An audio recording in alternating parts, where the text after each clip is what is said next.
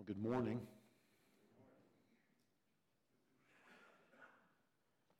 If you'd open your Bibles once again to Genesis chapter 2 and chapter 3. I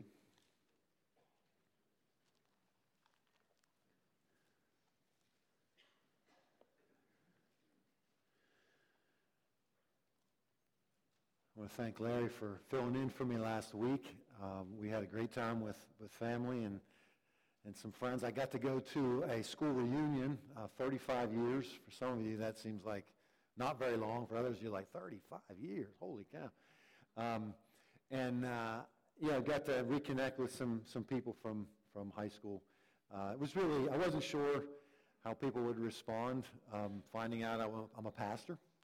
I was a little bit like, ah, but uh, it was really neat. There were a couple, couple um, really neat conversations I was able to have with people who are uh, going through some things, and once they found out I was a pastor, they were like wait, waiting for me to be alone so they could come and, and talk to me. And uh, it was really uh, a blessing uh, to be able to reconnect and, and to share a little bit of, of, of God with them and um, hopefully be an encouragement. So uh, thank you for, for those of uh, you who knew I was going to that and prayed, prayed for, for us. Um, so, well, let me go ahead and and pray, and then we're going to jump into this, this text.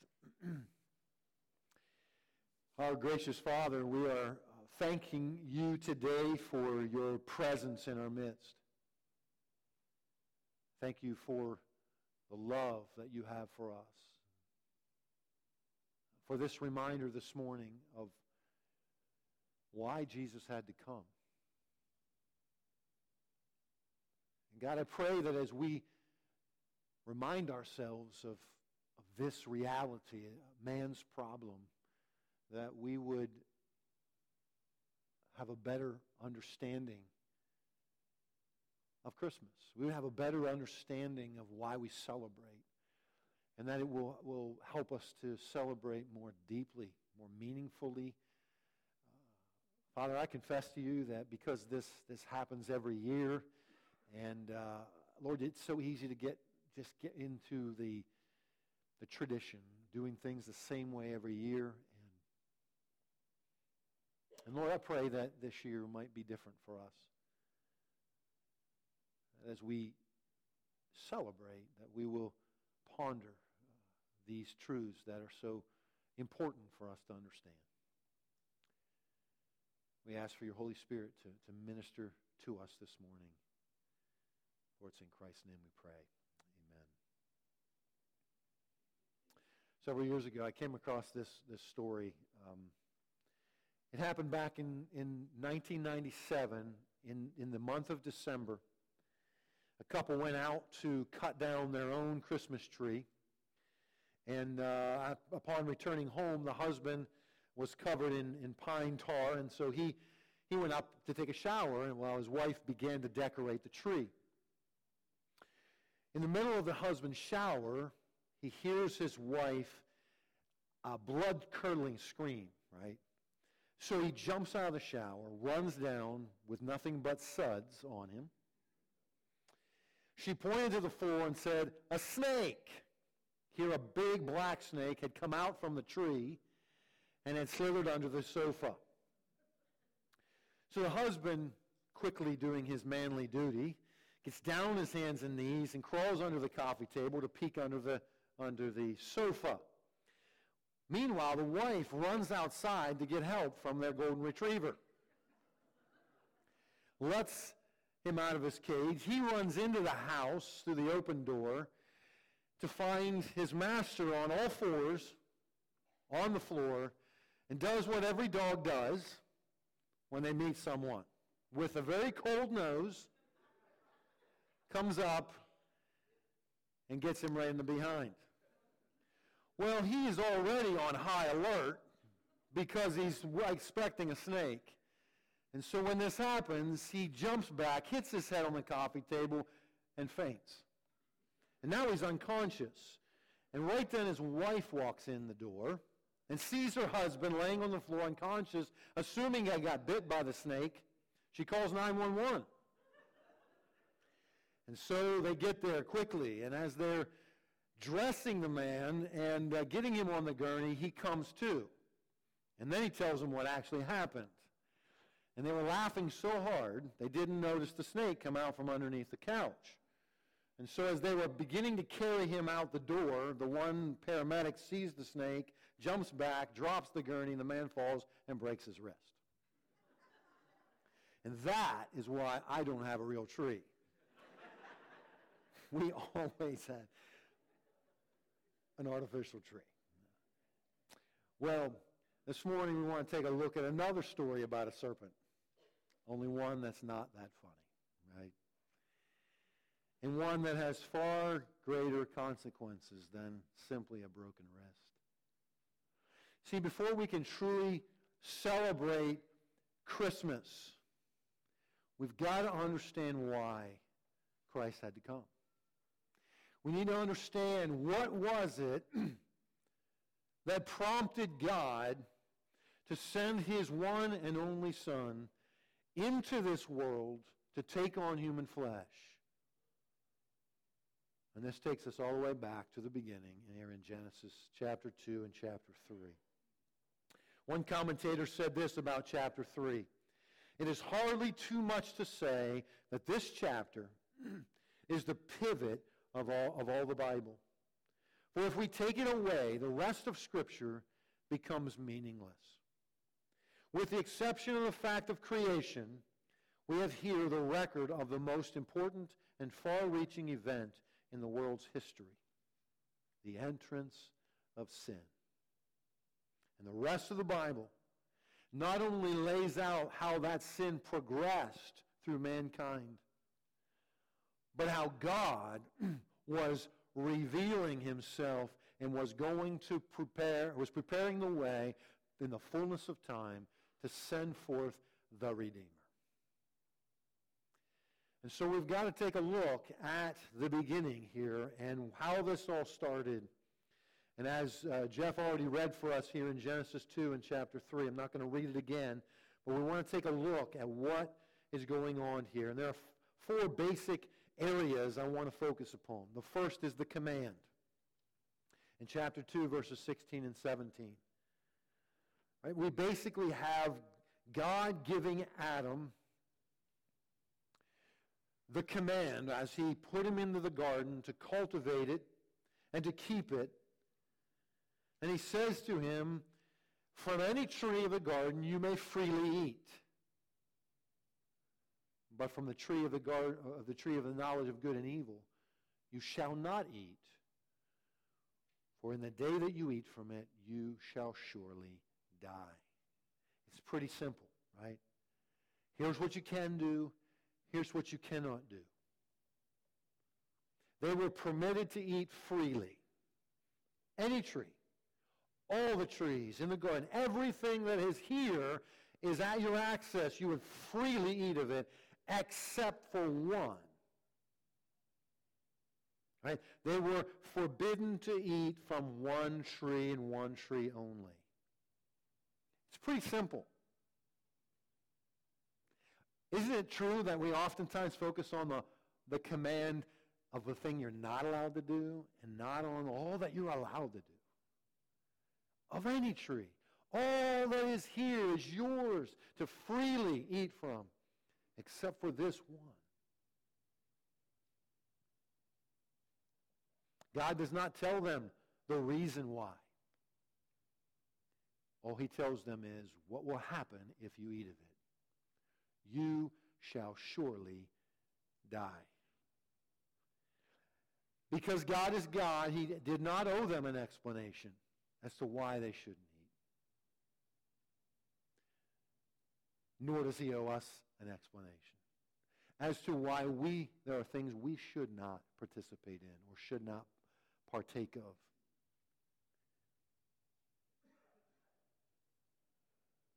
The command is simple. You may freely eat.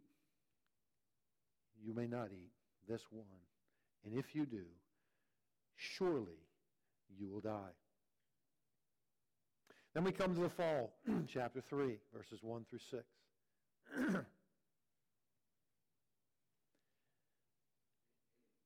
a serpent Now, again, we're not told a lot of things we really have questions about, right? Like, was it unusual for an animal to talk? I don't know. We don't know how long, right, it was from the creation to chapter 3. That doesn't seem like there was a ton of time here. So it's possible, you know, Eve was, was created at the end of chapter 2.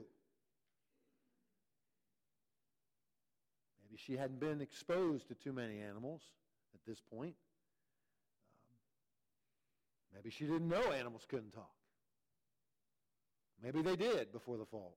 Again, we don't know any of these things. The text doesn't tell us. All it tells us is that the serpent, being the craftiest of all the beasts in the field, began to speak to the woman and said, Indeed has God said, You shall not eat from any tree of the garden. You see what he does? Yeah, he's twisting God's word. He's questioning what God said. Indeed, has God said. Well, the woman, she, right, she learned from her husband because she wasn't there when the command was originally given in chapter 2, but he had to have tell, told her. So she says to the serpent, From the trees, fruit of the trees of the garden, we may eat. But from the fruit of the tree which is in the middle of the garden, obviously referring to the tree of the knowledge of good and evil, God has said, You shall not eat from it or touch it, lest you die. You see what Eve does? Now, did she get it right from Adam? We don't know. We have to assume she did, but maybe she didn't. But somehow, from the time God gave the command to Adam to the time Eve heard it from Adam, somehow something got messed up because God never said you cannot touch it. He just said you can't eat from it. She added to what God had said. She changed what God had said. She confused, was confused about the command. And the serpent said to the woman, Surely shall not die. For God knows in the day you eat of it, your eyes will be opened, and you will be like God, knowing good and evil. This is how the enemy works.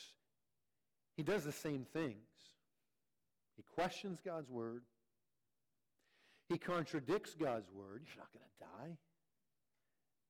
And he suggests something about God's character that isn't true. Right? Indeed, has God said this. If we don't know what God has said, we can be easily deceived. Then he clearly contradicts. You go back to chapter 2, verse 17. God said, You surely shall not die. The serpent said, Surely you shall not die. I don't think it's a coincidence that he uses the same word. Surely. This isn't, this isn't true. This is ridiculous.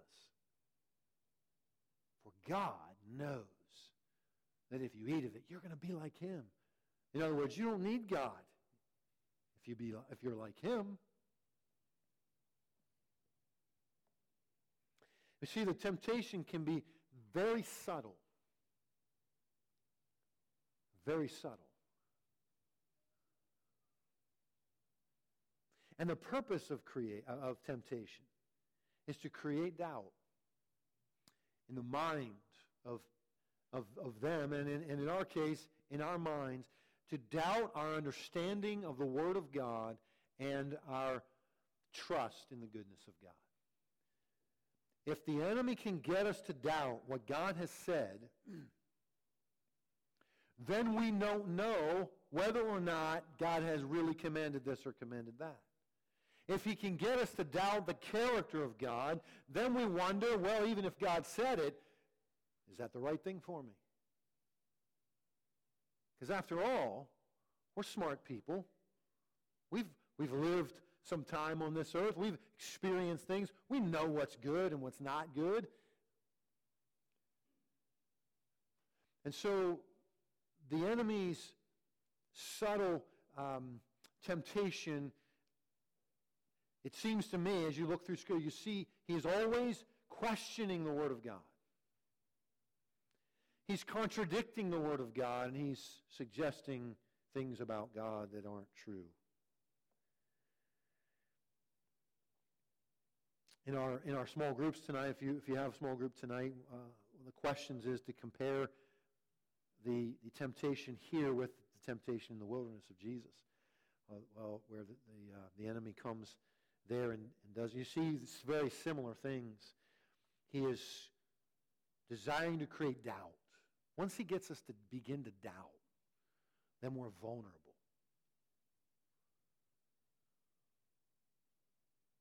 And oftentimes, you know, the, we're not always confident in what the Word of God says.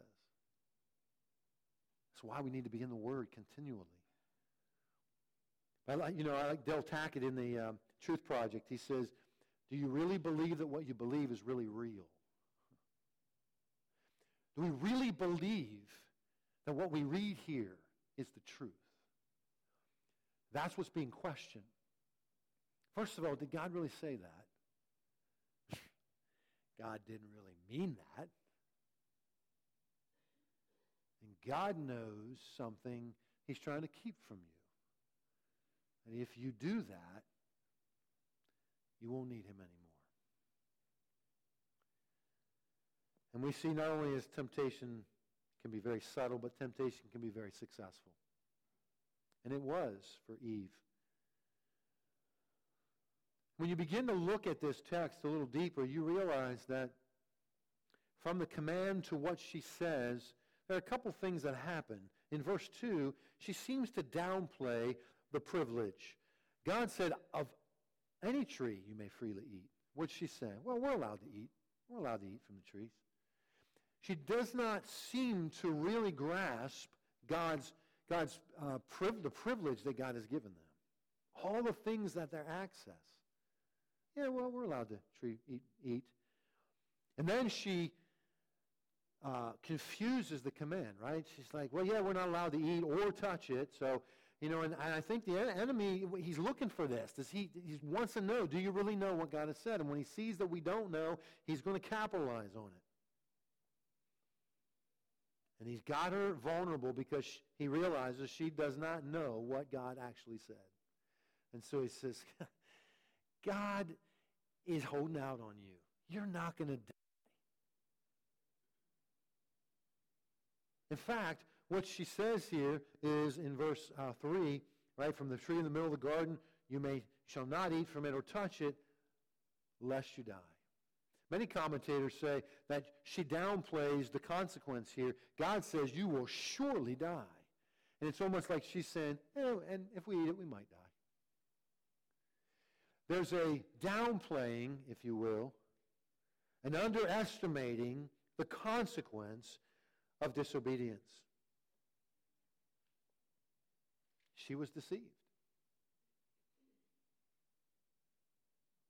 And when she looked at the tree and saw that it was good for food, and it was a delight to the eyes, and that it, had, it was desirable to make one wise, she said, Well, this has everything that I'm looking for. So she took it and she ate it. And then she gave to her husband who was with her, and he ate. She was deceived, took and ate. She gave it to Adam, who was not deceived. See, the serpent approached the woman, not the man. Possibly because through his observation, right, he saw. God commanded the man, the man shared it with the woman. Maybe the woman's more vulnerable because she didn't hear directly from God.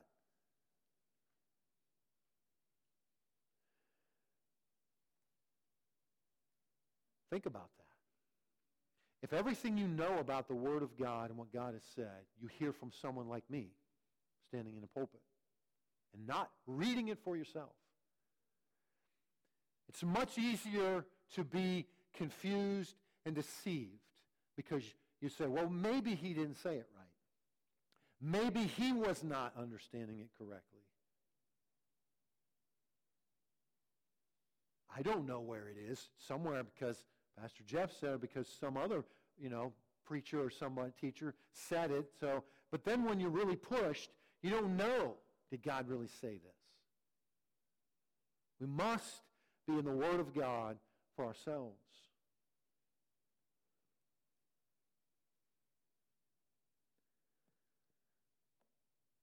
Adam wasn't deceived. He knew what he was doing. He was right there beside her while the serpent was talking with her. That's what the text seemed to indicate, right? He was with her. And yet, instead of protecting her from the serpent, he joined her in her sin.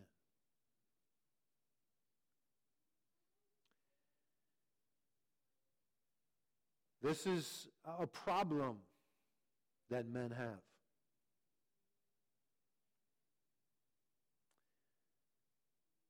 We can easily shirk our God given responsibility to lead, to take responsibility.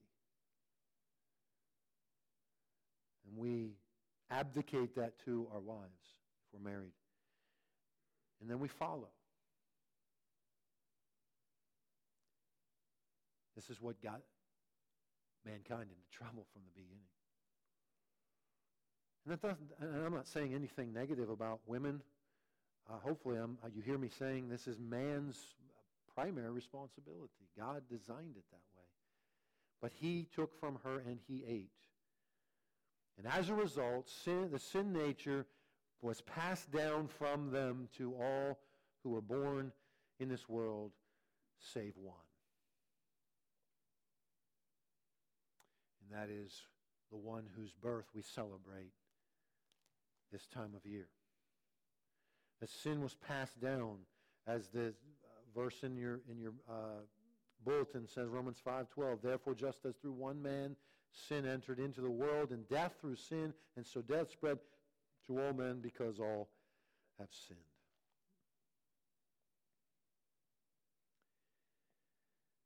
Temptation can be very successful especially when we don't know what God's Word says, when we don't know who God is, we can be easily manipulated by the enemy about what God actually has said and who God actually is. Well, then we come to the consequences. And we see that what they did initially after their eyes were opened and you, you notice the enemy didn't completely lie to them. God knows that when you eat from it, your eyes will be open. What happened when they ate it? Both of their eyes were opened. They knew good and evil, just as he said. But that wasn't a good thing. And this is how sin works it gives every appearance of being a good thing. And, you know, we, again, we live in a world where God says, thou shalt not, and our culture says, absolutely thou shalt. Because this thing will make you happy. And after all, what's the most important thing? Being happy. So therefore, you can disregard those ancient, ancient myths from the past and just Embrace what is good, best for you, what will make you happy. And then when you do, you find out it didn't make you happy. It made you feel guilty. Because you are. Because your eyes were open to the reality. And so what did they do? They tried to cover themselves up. So leaves together to make a loin covering because for the first time they realized they were naked. And now they were ashamed. Because prior to chapter 3, in verse 25, we see the man and his wife were both naked and were unashamed until they ate from the forbidden fruit. A loss of innocence.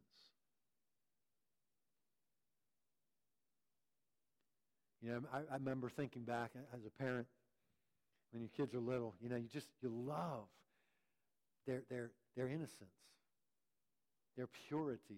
You know, not that they're not sinners, they are, but there's just so much about them. They just look at life through, through innocent eyes. They trust. They just have all that. And then some point in their growing up, their eyes are open.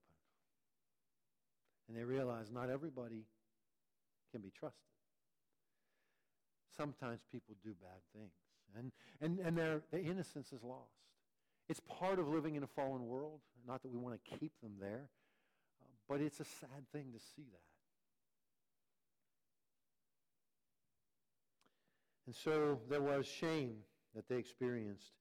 And then we see God coming into the garden as it would appear he would do periodically or regularly to come and fellowship with his new creatures. And they hid themselves. And God asked the question, Where are you?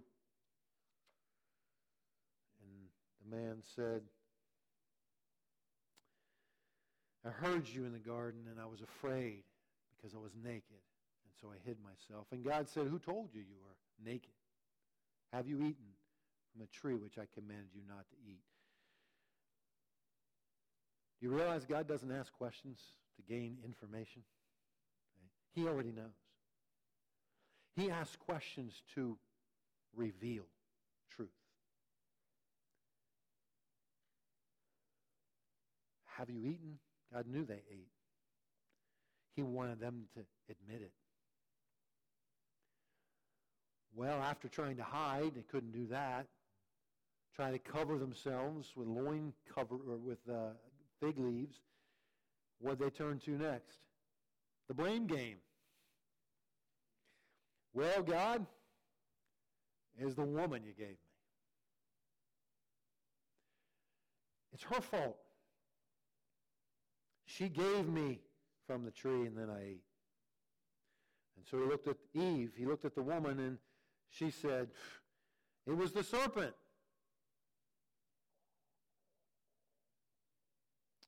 He gave it to me, or he, he deceived me and I ate. It's always someone else's fault.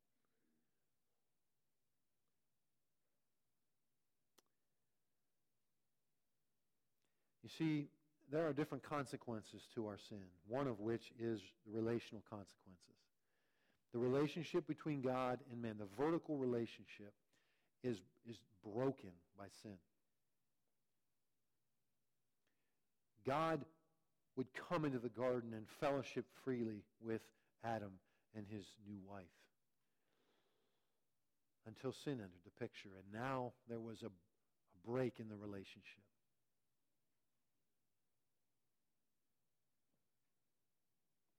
Guilt, shame now entered into that relationship. There's also now a problem between the man and the wife and, his, and the woman. it's her fault, right? No, it's his fault. It's this fault. Now there's a problem relationally between them. And this is what God does. I'm sorry, this is what sin does in our lives when we give into it. It, it causes us to have broken relationships with God and with one another. There's blame. There's animosity now. There's problems. There are relational consequences. There are also physical consequences, and God enumerates them in verses 14 through uh, 19. First, he looks at the serpent, and he says, Cursed because you've done this, cursed are you more than all cattle, more than every beast of the field. In your belly you shall go, and dust you shall eat all the days of your life. Most commentators believe that verse 14 is a direct curse on the animal, the serpent himself, who was used by Satan to communicate um, this deception. Some believe that possibly the serpent had arms and legs, crawled like a lizard, and now was cursed, and now it slithers on the ground. Again, we're not told those details. We have to assume from what we see here. But there was some kind of curse upon the creation, upon the, the animal. And then verse 15 is directed toward the evil presence that was occupying the serpent, the enemy himself. He says, I will put enmity between you and the woman, between your seed and her seed. He shall bruise you on the head, and you shall bruise him on the heel. The first indication of God's plan of redemption that he would enact. He basically says There, will, there is going to be a time when through her seed I will raise up one who will destroy you. You're going to fight against him, but he will, he will win. He will bruise you on the head. You will only bruise him on the heel. And then he turns to the woman. He says, I will greatly multiply your, child, your pain in childbirth. In praying you shall bring forth children. Ladies, you can all thank Eve when you get there. Right? Yeah, your desire shall be for your husband, and he shall rule over you. There's some debate among you know, commentaries on exactly what's being said here. I think, as I've looked at all this and looked at what they say, I think what is going on here is as a result of the fall, he's saying, you, wife, will desire to control your husband. And yet he will rule over you. He will be master over you, is what that means.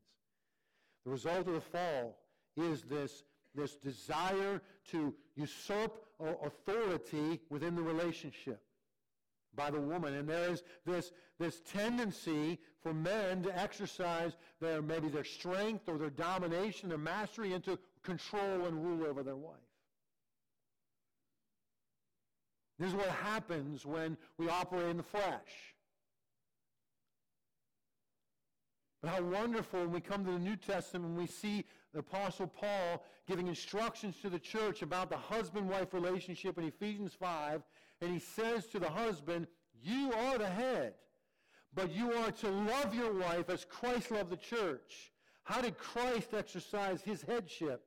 By loving servant leadership, by giving his life for her. Had Adam done that from the beginning and stood up for her, Things would have been different here.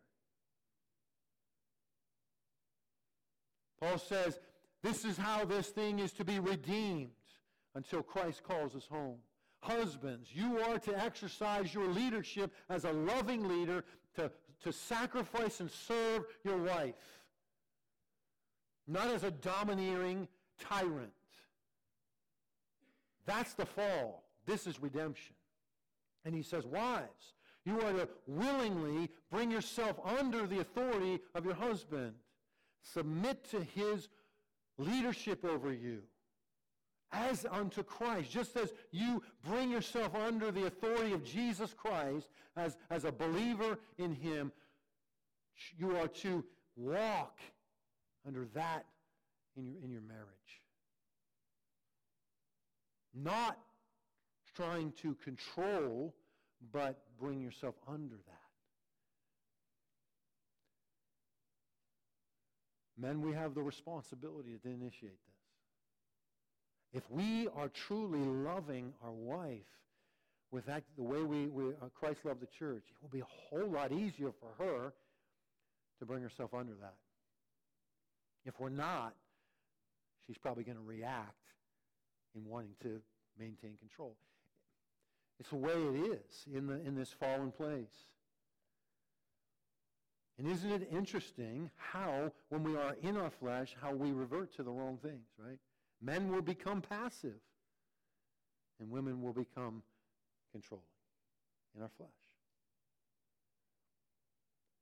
Now, often it probably comes out of, you know, a, a desire for to, to, to, get things done, to do the right thing, to whatever. But we need to understand how the fall affected things and what redemption is to look like in our lives. Then to Adam, it says, Adam, because you listened to your wife. Now, that's not to say we should never listen to our wives. Please understand me. because you listened to her in this thing, right? And you've eaten from a tree about which I commanded you. Again, Adam was responsible. He's the one God commanded. But because you listen to your wife instead of me, the ground is cursed. And it's your job to cultivate the ground. And guess what? It's going to now be hard work. All the days of your life, it will grow thorns and thistles. You're going to struggle to plant and to harvest until the day you return to the ground from where you've come. almost like a little, a little reminder of God to say, Adam, you remember? You came from the dust. That's what you are. Until I breathed life into you, until I gave you life, you were a clod of dirt.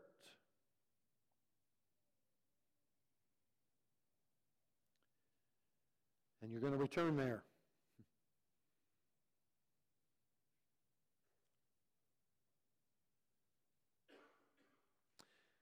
So these are the consequences. Right? There are physical consequences. They come. And then there are, thirdly, spiritual consequences. We see that God had to cover them properly. After he named her Eve because she was the mother of all the living, we see in verse 21, the Lord God made garments of skin for Adam and his wife and clothed them. This is the first time we see the picture of a blood sacrifice. Because the fig leaves weren't sufficient. Blood had to be shed. And so there was this spiritual consequence. Uh, the blood had to be the consequence of sin. And he, he then kicked them out of the garden. There was separation. Separation from God. Isaiah tells us in Isaiah 59, verse 2, verses 1 and 2, Behold, the Lord's hand is not so short that it cannot save, neither is his ear so dull it cannot hear, but your iniquities have made a separation between you and God. And your sins have hidden his face from you so that he does not hear. Sin separates us from God, and that's why they were kicked out of the garden. Relationship with God was broken. And now they would eventually die physically, but that separation was also a spiritual separation.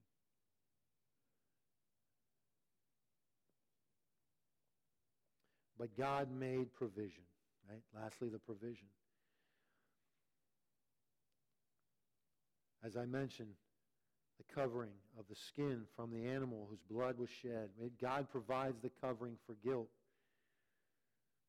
Just as Jesus' blood in the fullness of time was shed as a sufficient covering for us.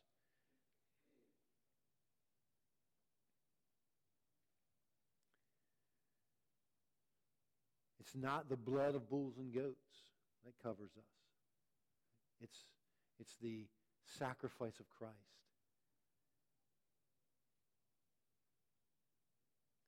And as he alluded to when he was cursing the serpent, is that the seed of the woman, which is Jesus, will come in the fullness of time.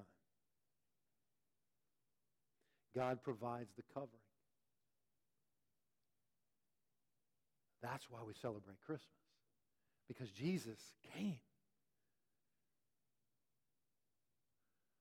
And then the other part of this, which almost which seems negative, but it really is a gift from God, and that is that God prevents the extension of life by kicking them out of the garden and not permitting them to eat from a tree of, of uh, life. He says, Behold, verse 22, the man has become like us, right, knowing good and evil. And now, lest he stretch out his hand and take also from the tree of life and eat and live forever in this sinful state. He kicked them out of the garden, and he put a guard, the cherubim there with a flaming sword, to guard the way to the tree of life. Man cannot find um, the, the way to eternal life on his own, on her own. God prevents it from happening. You cannot obtain eternal life apart from God's one and only way, which is through the seed of the woman through the one who was born in Bethlehem. God's gracious way of salvation through the blood that was shed on the cross at Calvary. So, what's the application? Number one, we must know the Word of God and trust the goodness of God. We must be in the Word. Now, you know, it's easy for us to say, well, you know, I don't, I don't know much about it, and it's a hopeless cause. I'll never know it all, so therefore, why try? We're never going to know it all. You can have multiple degrees in theology and, and, the, and, and seminary and, and all this and still not fully grasp. This is the Word of God. But we need to know what it says, so we need to be reading it consistently. Being in it and being under it, right? Being, being under the teaching and the, the preaching of God's Word. But we need to be in it ourselves so we know what God has said and what God has not said.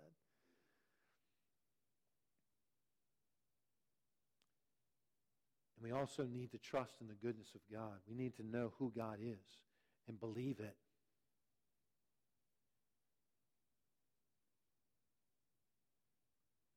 Because again, the world will deceive. The world is, is continually trying to get us off track.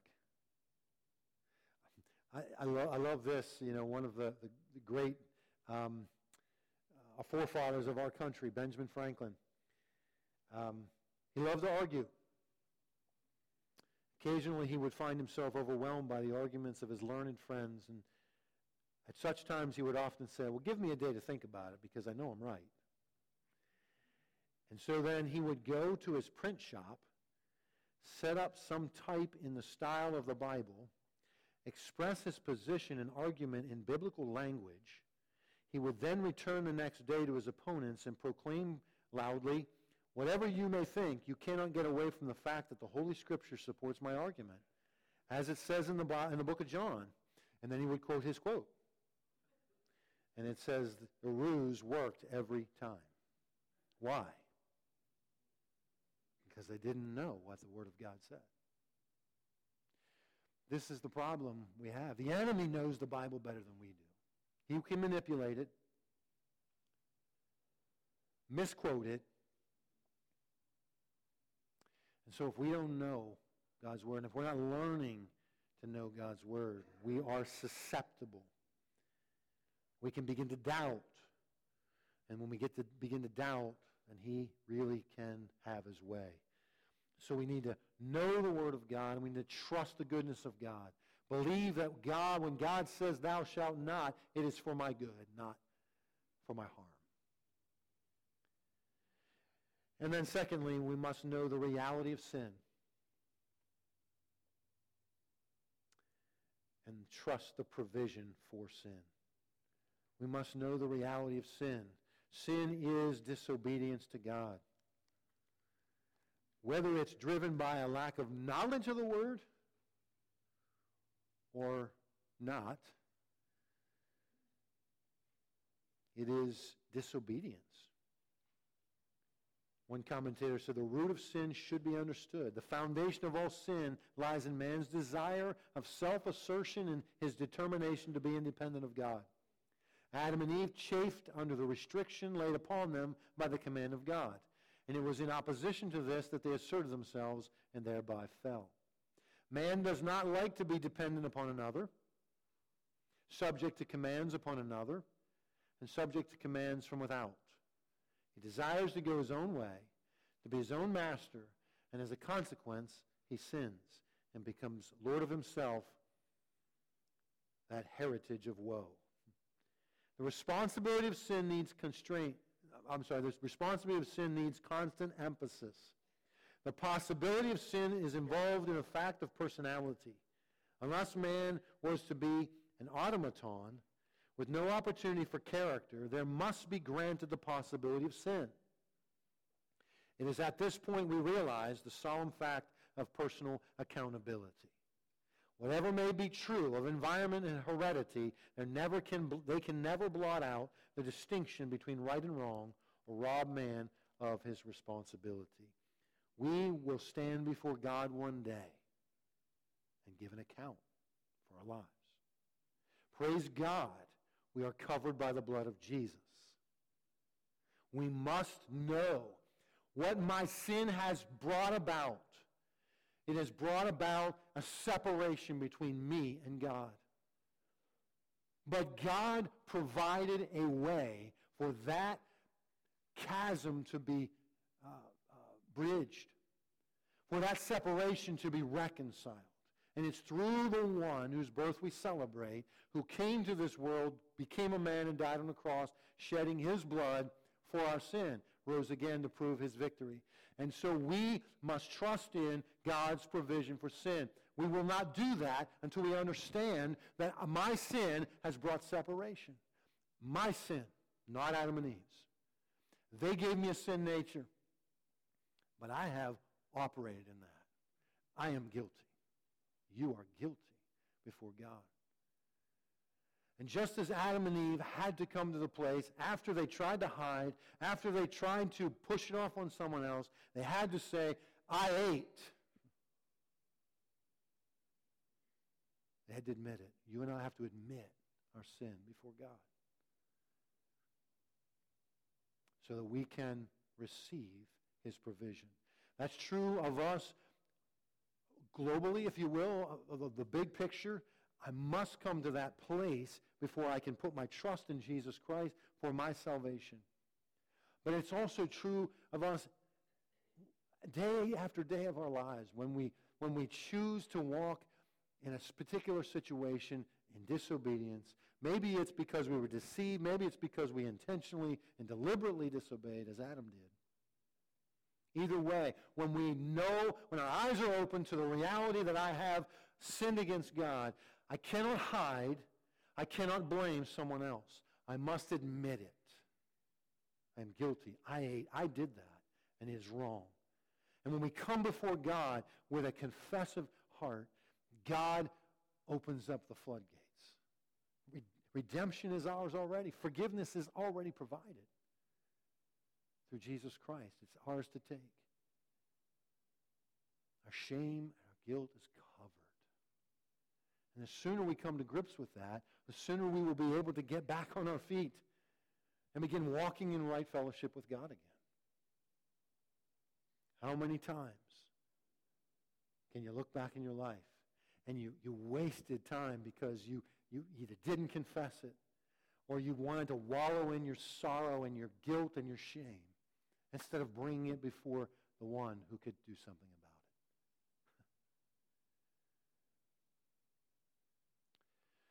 Well, this is why we celebrate Christmas. Because we're guilty and we can't do anything about it. But God sent forth his Son, born into this world, so that through him we might be forgiven, set free. We might enjoy a relationship with God, a relationship which we will have for all of eternity in his presence when this life is over. We are in heaven with him. That's why we celebrate with joy. Not because the baby's cute, but because the baby is the Savior of mankind. Let's pray. Gracious Father, thank you for reminding us today of our, our great problem. We are sinners in need of a Savior. Thank you for sending Jesus to this world. He came in vulnerability as a baby. He took on human flesh. He could become like us so that he could take our sin upon himself and die in our place. That through him we might have life, forgiveness, full and free, life abundant and eternal.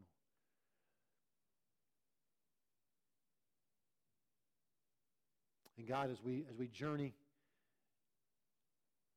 on our way toward home, we will continue to be faced with temptation. The enemy is the craftiest, and he knows how to subtly tempt, and he's very good at it. Lord, help us to know that we must, we must know the Word of God and we must trust your goodness. We must understand the reality of sin and trust in your provision. And God, as we hold on to these truths and apply them, we'll be better equipped to stand against temptation. Certainly, we will be better equipped when we give in to come before you and be restored. God, we ask that as we enter into this celebration season, and it would truly be a different Christmas, a, a, more meaningful time of worshiping you as we contemplate the reality of who we are apart from Christ and why you came to save us. We pray it all in Jesus' name. Amen.